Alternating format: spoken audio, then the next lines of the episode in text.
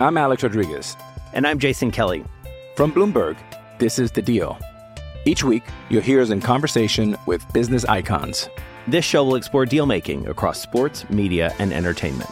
That is a harsh lesson in business. Sports is not And, as uh, simple you know, I- as bringing a bunch of big names together. I didn't want to do another stomp you out speech. It opened up so many more doors. The show is called The, The deal. Deal. Listen to The Deal. Listen to The Deal on Spotify.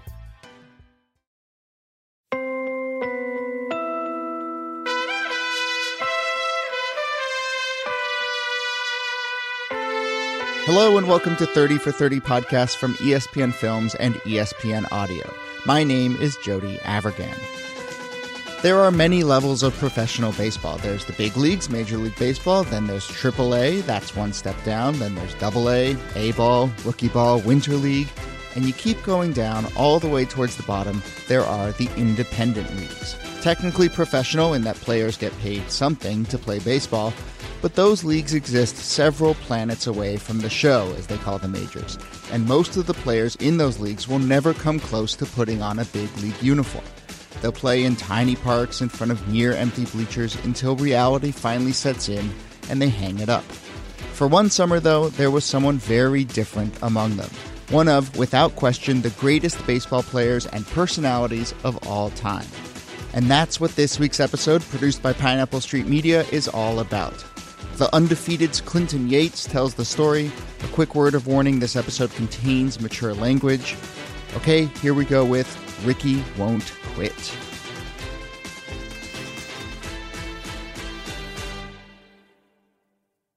Looking back, I don't know if I would trade that for the world. I wouldn't rather have been anywhere else when this whole year happened.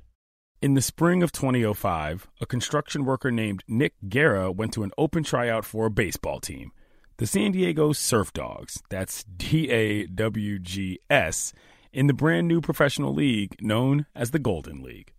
told myself I was done with baseball. I told myself that this wasn't the life I want anymore. And a couple years later, I get the I get that phone call from Brian Condro, my my coach at the time, and he's like, "Hey man, there's a tryout coming up. You got to go play. You got to go play. I know you can still play, man." So he showed up at spring training. And on the first day, Another catcher comes up to me and he sees I got a catcher's glove on too. He's like, "Hey man, you got you want you got somebody to play catch with?" And I was like, "No, I'll play catch with you."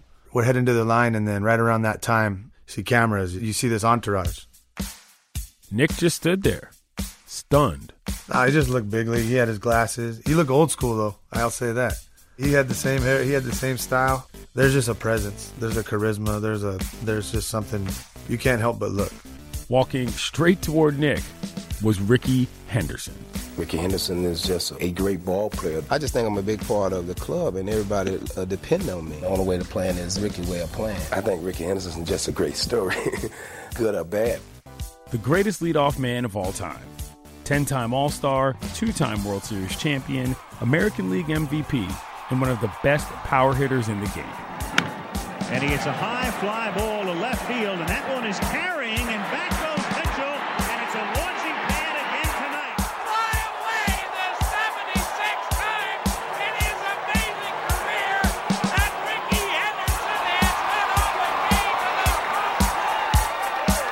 He was also, of course, the greatest base stealer of all time. And Ricky's running in the first pitch. A throw by Ron Karkovice is not in time. Ricky has stolen the base. Nick and his brother used to take turns pretending to be Ricky in their backyard. And now, here he was, standing in front of him, wearing a Surf Dogs uniform. He comes walking up down the foul line and he's like, "Hey, you got anybody to play catch with?" and I was like, "No, I don't." I was like, "No, I don't." I'm like, "Hey, man, sorry." Ricky Anderson wants to play catch with me. I'm, I'm, I'm gonna play catch with him. Like, I couldn't feel the baseball, you know. When Ricky stepped onto the field to play catch with Nick Guerra, dude was 46 years old. He'd been playing professional baseball for 29 years. And while almost every one of his teammates from the 80s had retired, Ricky kept playing. Just before the trading deadline last night at midnight Eastern, the Toronto Blue Jays acquired Rickey Henderson. and playing all through the 90s and into the 2000s. As expected, Rickey Henderson has been traded north to the Angels in exchange for three minor leaguers. Rickey Henderson's foray into free agency is over. He and the Padres have agreed to a one year incentive laden contract. even after getting his 3,000th hit at age 42. Arguably, the last milestone Ricky could possibly achieve in his historic and record breaking career, he still wanted to keep playing. Well, Ricky, I hope we get to see you next year because I tell you what, it's been fun watching you play. Congratulations. Thank you again. I'll be back. Ricky came back all right. In 2002, Ricky became the oldest player in the American League at 43 years old. In nearly 200 at bats for the Red Sox, Henderson's on base percentage was 369. Higher than Johnny Damon's, higher than David Eckstein's, higher than Alfonso Soriano's. Then, when the 2003 season rolled around, no one signed him. So he signed with the Newark Bears of the Atlantic League, an independent league completely outside of the Major League Baseball system. It's about as far away as you can get from the bigs and still consider yourself a pro ball player. You're the only player in Major League history who's the all time leader in three major statistical categories. You know, you're the greatest leadoff hitter of all time. You're going into the Hall of Fame on the first ballot. A lot of people say, Boy, why is Rickey Henderson still doing this? And your answer is? Still, I love the game. And if I don't think people would really be asking me why I'm still doing it if I was in the major league. It should be a thrill that is at my age and the condition that I am that I could go out there and play the game. One theory was that Ricky was doing it for the money. His agent, the legendary Jeff Borris, put that idea to rest. I mean, obviously, there's some guys along the way who've made, you know, $100 million and they have nothing to show for it at the end of the day. Ricky was never one of those guys that I was worried about. Ricky certainly wasn't doing it to get rich. The Newark Bears paid him $3,000 a month. But according to Sports Illustrated, Ricky's rent was four grand a month. Rickey Henderson. Ricky is embarrassing himself with the Newark Bears in an unaffiliated league. Rick, you're the greatest leadoff man in the history of the game. You shouldn't be balling with beer salesmen and truck drivers. Now go home and wait for the Hall of Fame to call. After two seasons in Newark, a frustrated Ricky decided not to continue with the Bears, but he didn't go home and wait for the Hall of Fame call. Instead, 45 year old Rickey Henderson got on the phone with his agent Jeff Borris and said, What can you do to keep me in the game? As an agent, I have never been bashful to tell a guy it's time to take off your jersey. If a guy can no longer compete at a major league level, I will be the first guy to tell him, I think the time has come for you now to, you know, get on with the rest of your life. But with Ricky, even though when he got into his 40s, I never felt that way about him. It looked like his body was chiseled out of granite. Baseball, at least the way Rickey Henderson played it, for as long as he played it, is hard on the body. And the guy was a shoo in for the Hall of Fame. Everyone wondered what he was doing, why he kept going. But his teammates learned retirement was a word that did not go over well with Ricky. Dave Stewart was a teammate on the Oakland A's in the 90s. At the time that I decided I was going to retire in 1995, he was as mad at me about retiring as anybody I could have imagined, and I, and I got it. I mean, he's a close friend, one of my best friends, and he was very, very disappointed in me and didn't speak to me for a few days. And his thought was that, you know, you love the game, and, and he asked me that. I said, yeah, I love baseball very much, and I enjoy playing it, but I don't enjoy playing it like I'm playing it. He told me that it, that that wasn't a part of the plan, and he thought that I was premature in making a decision that I was making to retire. And I told him he's not in my shoes. Paul Abbott was a pitcher who played with Ricky when they were both with the Seattle Mariners. I remember him watching the Hall of Fame ceremony on TV, sitting there with them while we're in the cafeteria the, the, the kitchen eating lunch, and uh, him speaking up saying, you know, I don't want to be there. We're like, what? He said, nah, I don't want to be there. Like, what are you talking about? He goes, because if I'm there, I'm not here. That means he was done playing. He didn't want to be done playing. He, he wanted to play forever.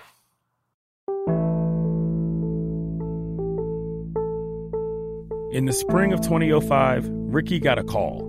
Not the one he was hoping for from a big league GM, but from this guy. My name is Dave Kaval. I started the Golden Baseball League as a class project when I was back at Stanford Business School.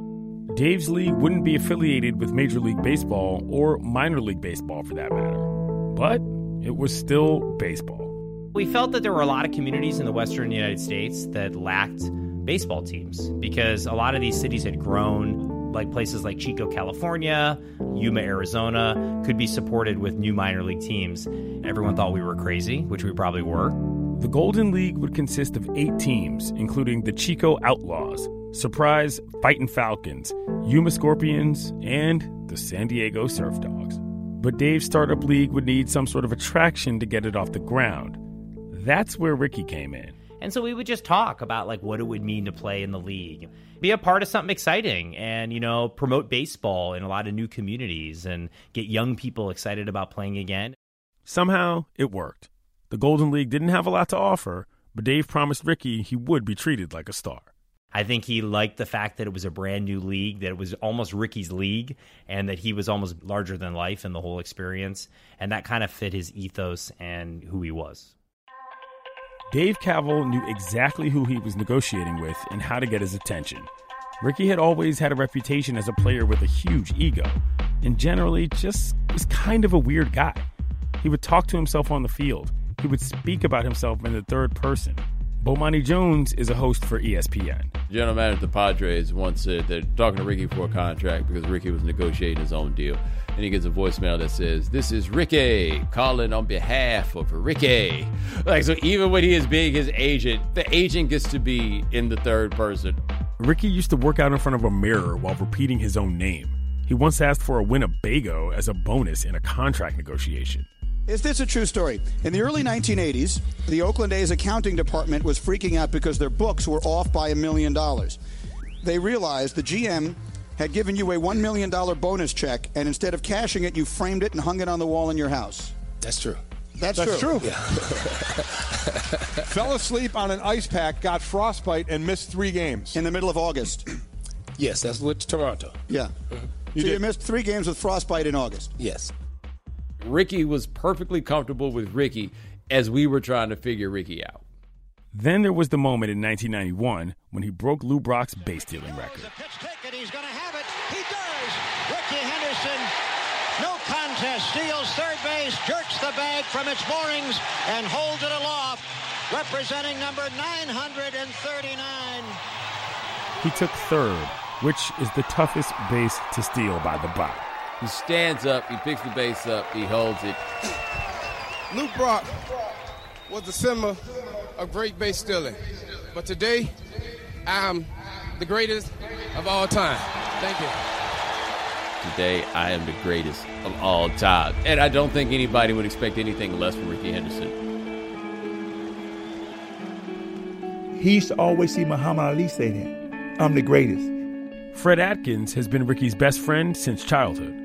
That's what Ricky meant. It wasn't like I'm this and Lou Brock is that. No, he never meant that. But people took it out of context and looked at it and wrote it like he said, I'm better than Lou Brock. No, he never said that. Muhammad Ali said he get cheered for it. People cheer and clap for him when he said it, but because Rickey Henderson said it, they said that he was wrong for saying it. I didn't look at nothing wrong with saying that. For other people, it was proof of Ricky's arrogance. The value of humility is preached and reinforced all over the place. And that's that's what it comes down to. And he did not subscribe to that, and that never goes over well. There's a lot of reason to believe that the perception of Ricky's behavior and personality played just as much of a role as his age in the fact that he couldn't get a deal with a major league team. When Ricky joined the Golden League and signed with the Surf Dogs in 2005 at age 46, it was unsurprisingly a huge story. Rickey Henderson at 46 has signed a contract to play for the San Diego Surf Dogs. Can he still play? The move drew all sorts of national media to San Diego, who came to chronicle the curiosity of Ricky's latest attempt at a comeback. But for one local reporter, Tammy Belmain, a great story had just landed in her backyard. I mean, how many opportunities are you going to have to cover the year that a Hall of Famer in this tiny stadium in this independent league? And I've had to tell friends it's like getting to watch Bruce Springsteen playing a garage band on Thursdays.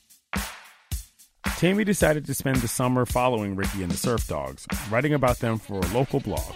She sat down with Ricky weekly Yeah, you, you ready? All right. and recorded a lot of those conversations. Enough For you to be willing to severely compromise what you're accustomed to to come here.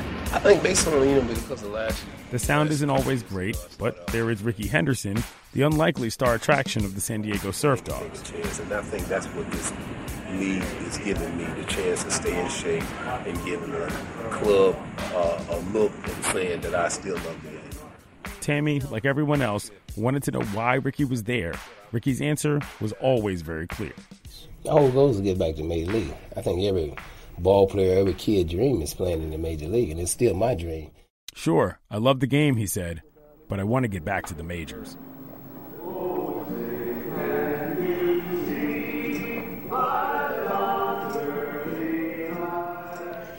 You know, it's the first game, and so far, you know, to me, it's, it's, it's good competition, and especially in, in, the in the bracket that this uh, league is uh, hosting right now. So I think it's going to be a great league.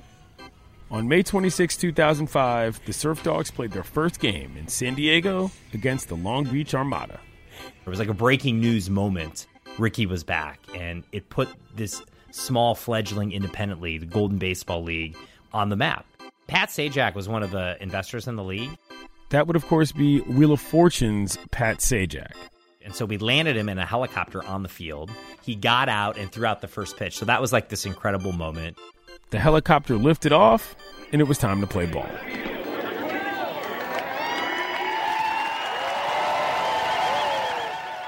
There's the dichotomy of, you know, here's Ricky, and then everybody else on the team looked like they were 11. Let's go, let's go! The game was sold out. 3,000 people all waiting to see if the base dealing king still had it. Good, nervous day today. Let's go. First at bat, Ricky grounds out. Second time up, Ricky walks. Then he smacks a double. Nah, just an incredible swing. And comes around to score, but that's not what people are there to see. Well, I know that all of us are hoping that he uh, that he steals it back. Finally, in his fourth at bat, Ricky hits a single, and he's on first base. Like, come on, Ricky. That's what we came. We all came here to see you take it. You watch, and the fingers start twitching, and he would hang his hand down, and he would twitch his um, four fingers. The fingers stop twitching, and it gets going. And now there goes Ricky, the 2-0 pitch to throw down to second base, and Henderson slides in safely. First stolen base of the Golden Baseball League goes to Rickey Henderson. Who else? Ricky goes two for three, scores a run, and gets a steal. That's the slide right there that you always see on TV. The Surf Dogs win their next game too, and then later that week, And a home run for Rickey Henderson, the first of the season and the first home run in Surf Dogs franchise history. It- First of all, only home run so far this season for the Surf Dogs. Both your mind, you hit the first home run in franchise history to the left, the left field wall. Well, it was a good feeling that you got the first one out the way. I thought mainly uh, a few of the young guys was going to eventually get the first home run, but so far I got it, so I can brag right now. He still ran like a gazelle, man. You watch him. We we'd had little rundown exercises that we would do. He's 46 years old and could outrun all of us. The guy was in better shape than almost all of us on the team, and we were early 20s. Seth Peach was one of Ricky's teammates on the Surf Dogs. 100% shredded from head to toe, muscular. Henderson will go off and running to throw down to second base. It's not going to be in time. And his sixth stolen base of the season comes here in the first inning. I want to tell you a story. It's a story about a scandal, broken relationships, gossip, rumors, money, corporate rivalry, and a broom. A performance enhancing broom. My name is John Cullen.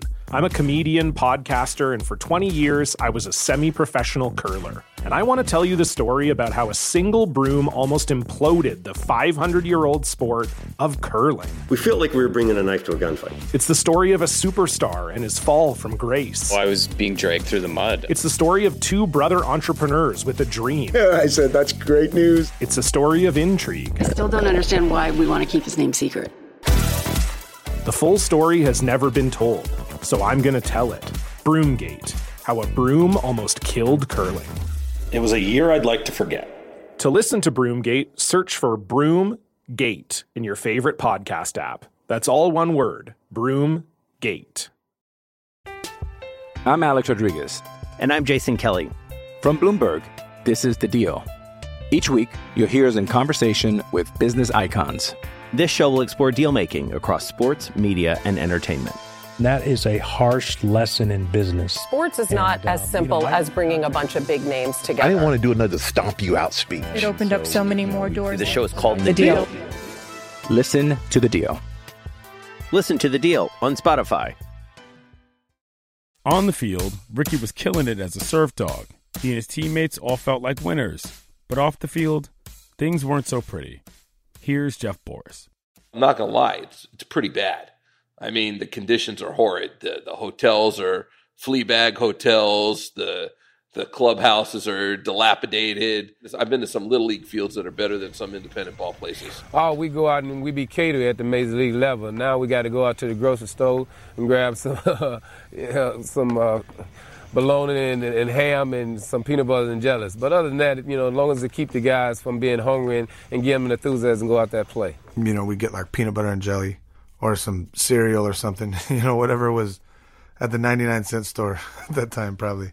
Ricky comes out. He's like, "Man, this is what you guys are eating." We're like, "Yeah," and he's like, "Nah, we ain't eating this." One day we had pasta. The next day we had fried chicken and potatoes and you know salad and all that stuff. I mean, our spreads all of a sudden becoming became good after that. If Ricky was disappointed by the conditions around him, he sure didn't show it to his teammates. He kept everybody loose. You know, he was just another one of the guys. They, they probably tell you I tried to mingle in with them. I didn't feel like I was as old as their dad, or I was their dad watching them, or I was trying to tell them what to do. You know, be yourself, enjoy yourself.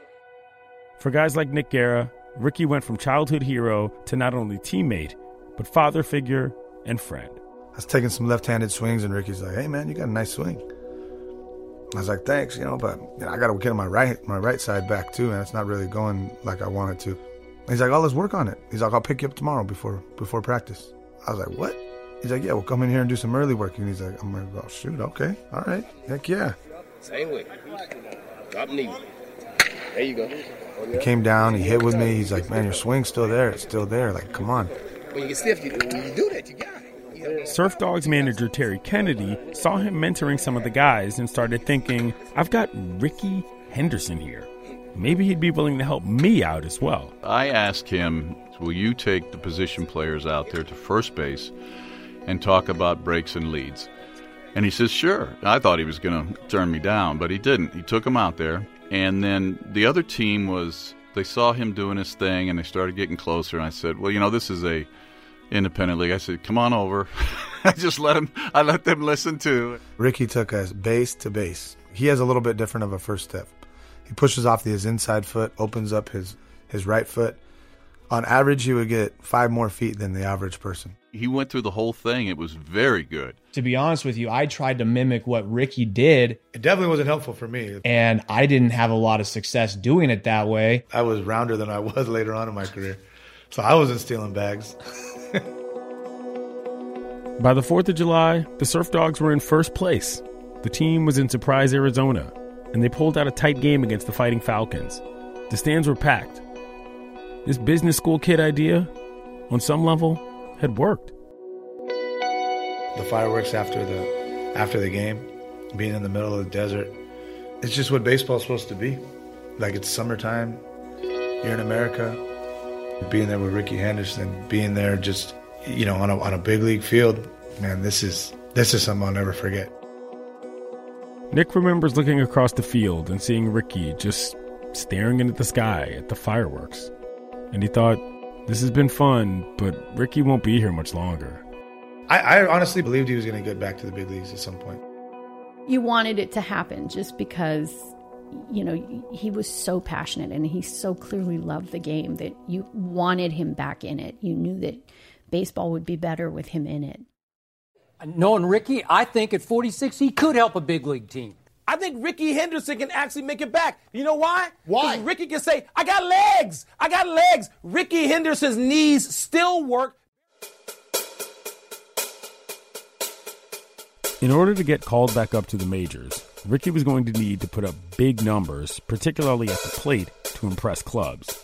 But the problem was that in this league, he couldn't get a pitch to hit. Eight weeks into it, he already had like 63 walks. He told me, he goes, it's not even like they can't even cheat the pitch. Like it would be like three feet over his head, two feet below his knee. They were young kids, intimidated by throwing at their childhood hero. Ricky was doing everything he could to stay at the plate. There was one game that umpire had actually lost track of the count. Umpire said uh, it was ball four. He goes, "No, Ricky, bust ball three. I said, "I just know him through five inches." and everybody in the stand said, "Ball four, ball four. I go, "That's okay. That's okay. Ball three, ball. Do Give one me more, another yeah. one." And Ricky's like, no, no, no, it's three, it's three, because he just wanted to get a hit. And he threw it way up, and then I go, "I gave you a five. And he threw it way up in there. So he walked me anyhow. So And he was so like upset because he he just wanted to hit. For weeks now, Ricky had been calling his agent daily. Every time it was the same thing.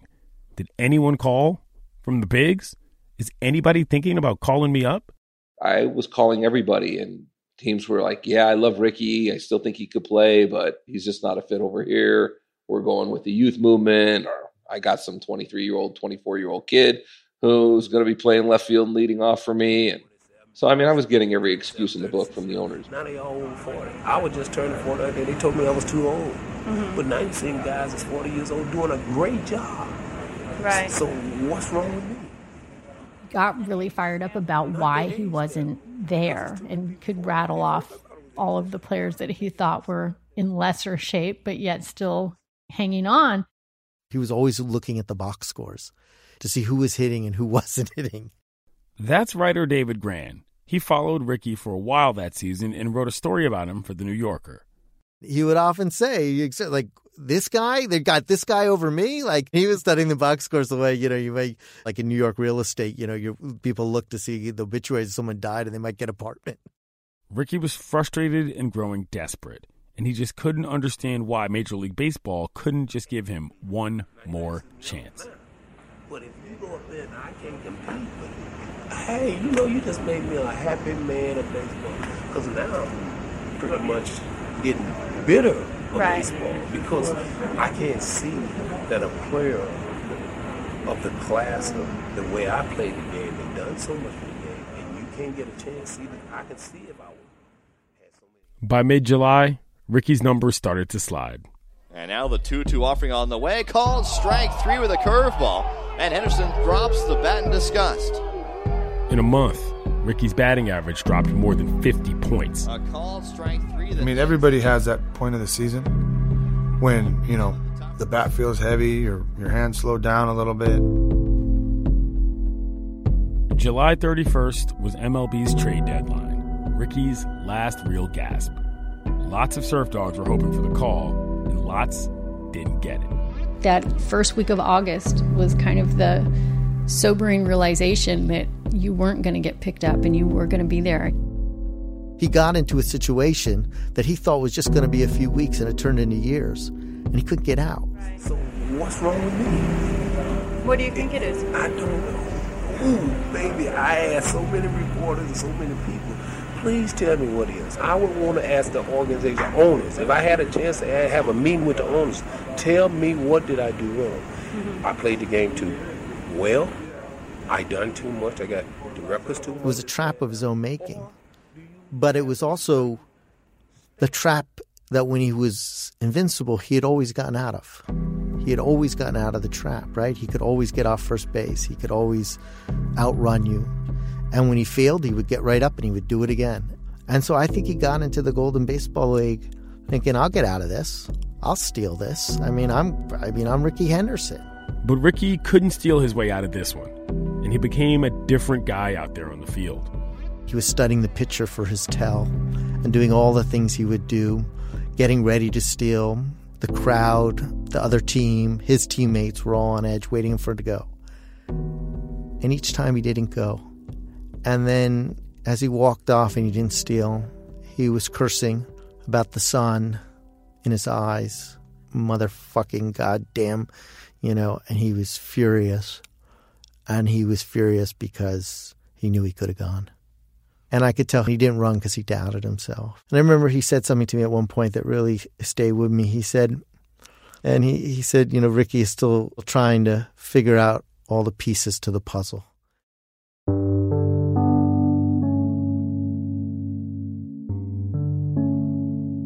He just realized that you know he had gave the best he could give, and you'll come to a point where you go, I just see that they're not going to give me opportunity.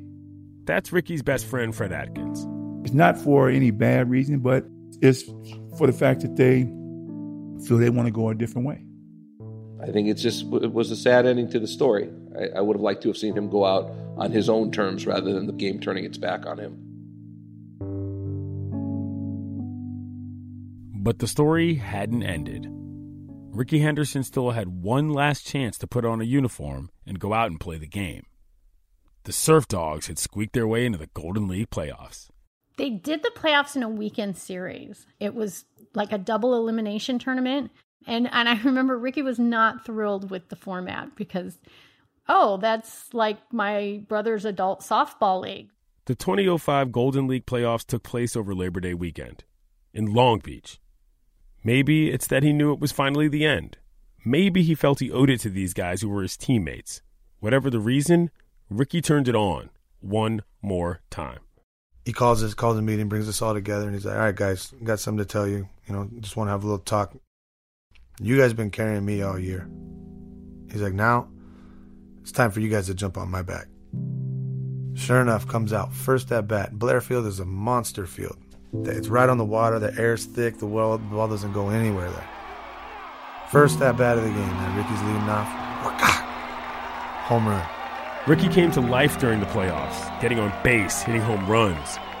He looked like the Rickey of old. Third, Henderson digging for second base. It'll be a stand-up double for Ricky Henderson, putting runners at second and third for the Surf Dogs here in the third. The baseball is like a, it's almost like a living thing. It like pays legends back. I mean, Cal Ripken in his final All Star game when he hit that homer, Derek Jeter hitting a home run for his 3,000th hit. It was it's special to see moments like that and to be a part of that. And it wasn't on the stage where everybody could watch it on TV. It wasn't on the stage where everybody could read about it in the paper or turn on ESPN and, and see it. You had to be there to feel that and see that and be in, be there with them. And it was the way it was supposed to be. It was the way a legend should be. That's the way he should go out, just like that. Nine to six in this evening. San Diego captures the first ever Golden Baseball League championship here at Blair Field. Nine to six, the Surf Dogs get the victory. And in 2005, San Diego, the Surf Dogs are champions. I wanted him to go and have an amazing second half of a season somewhere and and then be able to go and give, you know, some beautiful lovely speech at the end of the game and, and go out on this big glorious stage. I mean that's the that's the Disney ending. And then it didn't happen, but it still had a happy ending because it was still at the end. It was a man in love with the game that he'd always loved. And there was something really beautiful about that. It's not clear when Rickey officially retired, but he never played another game. The ending that a lot of people had been trying to write for Rickey for a long time, it was here. Looking back on it now, though, that season, it's the opposite of a punchline. Rickey was asked over and over, why is he doing this? And his answer was always the same. Why is Rickey Henderson still doing this? And your answer is? Still, I love the game. I love the game. It's hard to argue with that. He played more Major League Baseball games than all but three players in history. His stolen base record, 1,408 bags, will never be touched. After his year with the Surf Dogs, Rickey did make it back to the majors. Yeah. Rickey Henderson is back on a big league roster. Named to the Mets staff Thursday, replaces hitting coach Rick Down, who was fired. And then he returned to the Oakland A's, where it all started for him. Today, he's the special assistant to the president, who is Dave Kaval, the guy who started the Golden League. When I took over as team president, it was kind of like really, it had come full circle. Like, I called him I said, Look, Rick, I'd, I'd love to work together. And someone who's from Oakland, the greatest player in the history of the franchise, one of the greatest players of all time, someone who knows the game, who loves the game, someone who I've developed a friendship with, that we could be together kind of advocating and advancing this amazing mission is, kind of an incredible um, thing to be a part of. I hope everybody's having a great time. On July 26, 2009, Rickey showed up in Cooperstown, New York to be inducted into the National Baseball Hall of Fame. Dave Stewart, Rickey's longtime friend and teammate, was there that day. People were expecting the worst of his induction speech, and he got up and he spoke. Rickey began his speech at the end of his career, acknowledging his years in the independent league. I love the game of baseball. That's why it was so hard for me to walk away from the game. But now, he said, he had nothing left to prove. My favorite hero was Muhammad Ali. He said at one time, quote, I am the greatest, end the quote. That is something I always wanted to be. And now that the association had voted me into the Baseball Hall of Fame, my journey as a player is complete. Rickey finally accepted the honor that for so long he hadn't been ready for. And here, at the very end, he showed a side of himself people had never seen. I am now in the class of the greatest players of all time. And at this moment, I am very, very humble. Thank you.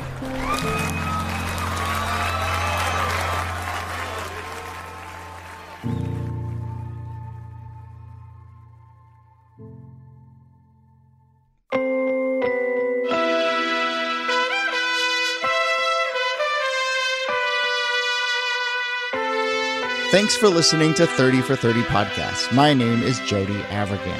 ESPN Films senior producer Erin Leyden and I are series editors. Our narrator was the undefeated's Clinton Yates. Later this week, we'll post a bonus episode with me and Clinton with lots more about Rickey Henderson and the making of this documentary. And yep, as I mentioned, this is the final episode of our season, but there's lots more on the way, and in the meantime, you can always go back into the archives and listen to any of our docs that you may have missed. This episode was made in collaboration with our friends at Pineapple Street Media. It was produced by Agrenesh Ashagre and edited by Joel Lovell. The episode was mixed by Martin Johnson and research was by Diane Hodson. The executive producers at Pineapple Street are Jenna Weiss Berman and Max Linsky. Pineapple, by the way, makes tons of great podcasts. You can check out their other work at pineapple.fm.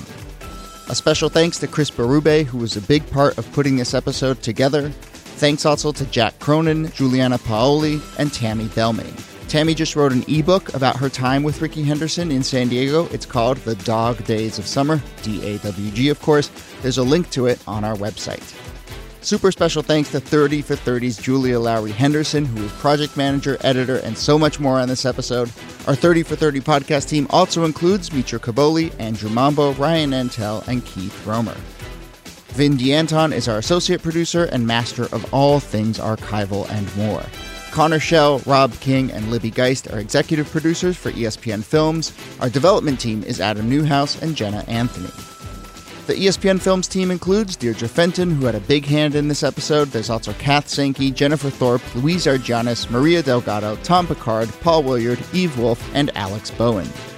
The ESPN audio team includes Trod Keller, Tom Ricks, Megan Judge, Pete Giannassini, Ryan Granner, Devin McGowan, and Elizabeth Thierman. Fact checking for this episode was by Roger Jackson.